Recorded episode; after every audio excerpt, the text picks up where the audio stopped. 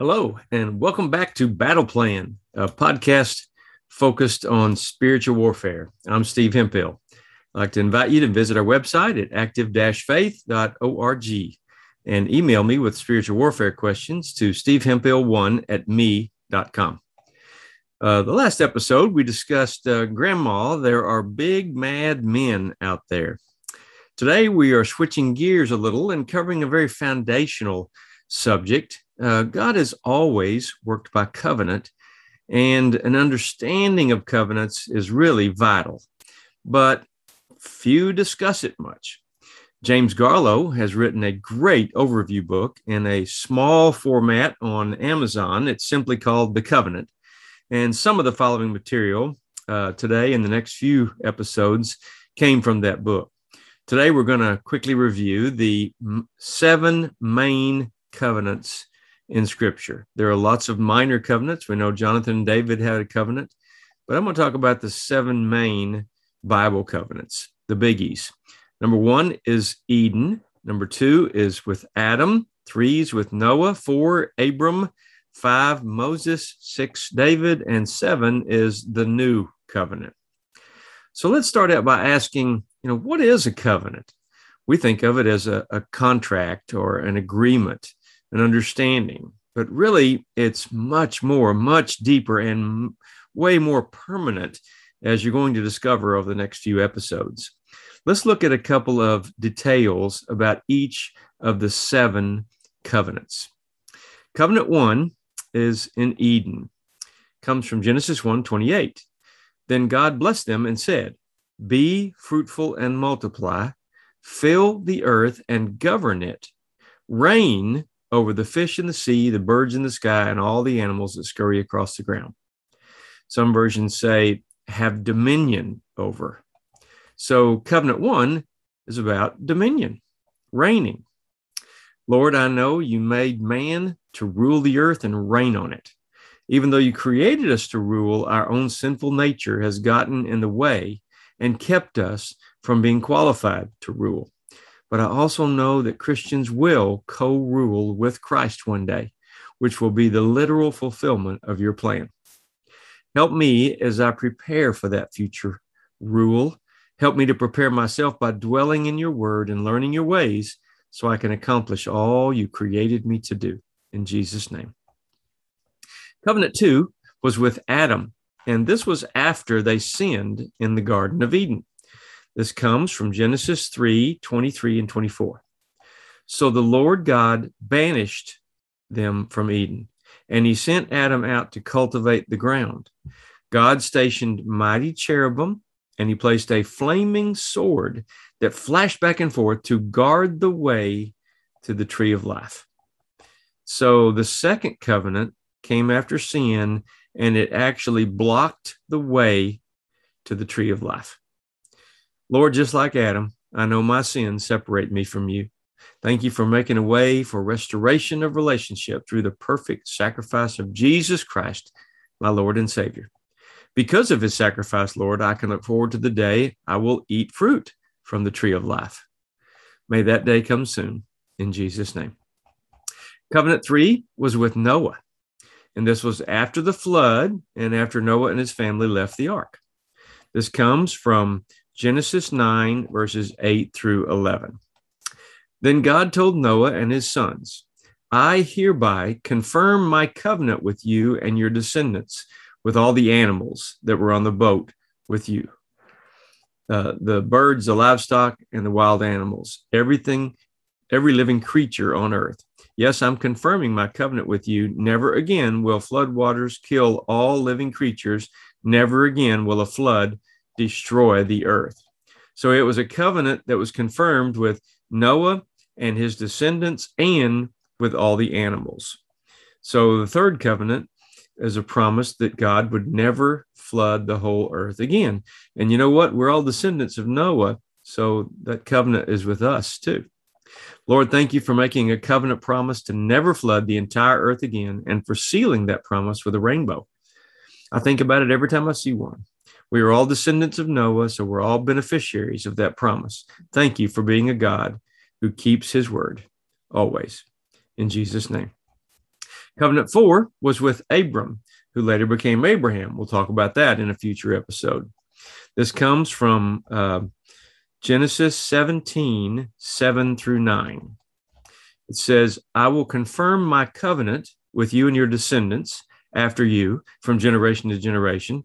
This is the everlasting covenant.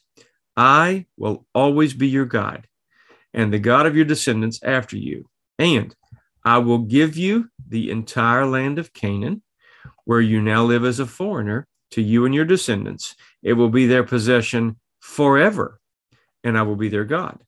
Then God said to Abraham, Your responsibility is to obey the terms of the covenant. You and all your descendants have this continual responsibility. Uh, so, covenant four had to do with uh, was with Abraham. It had to do with gave him land and descendants, but he had to obey to get to live in the land. Lord, I know that we are now under the new covenant, a better covenant through Jesus Christ, but I also know that it's my responsibility to obey the covenant. I know Jesus said that if we loved him, we would obey his commandments. Help me to obey. Help me to honor you and bring you glory in Jesus' name.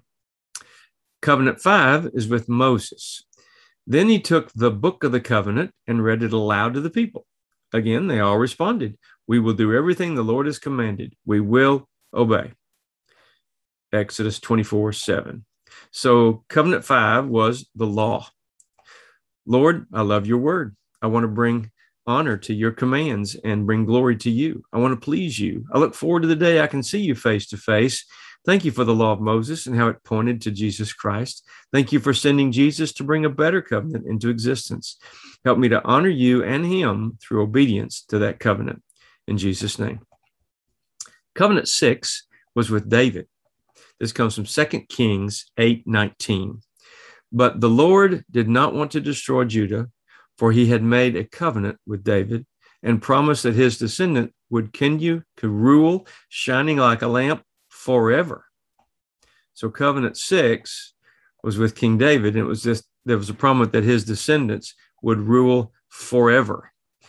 Lord, I praise you as the covenant maker.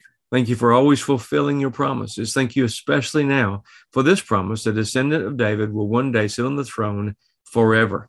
I look forward with great anticipation to that great day when Jesus sits on that throne and rules with perfect judgment and love. May that day be soon in Jesus' name. Covenant seven is the new covenant. This is the covenant we are under today. You have come to Jesus, the one who meditates the new covenant between God and people, and to the sprinkled blood, which speaks of forgiveness instead of crying out for vengeance, like the blood of Abel. Hebrews 12 24 NLT.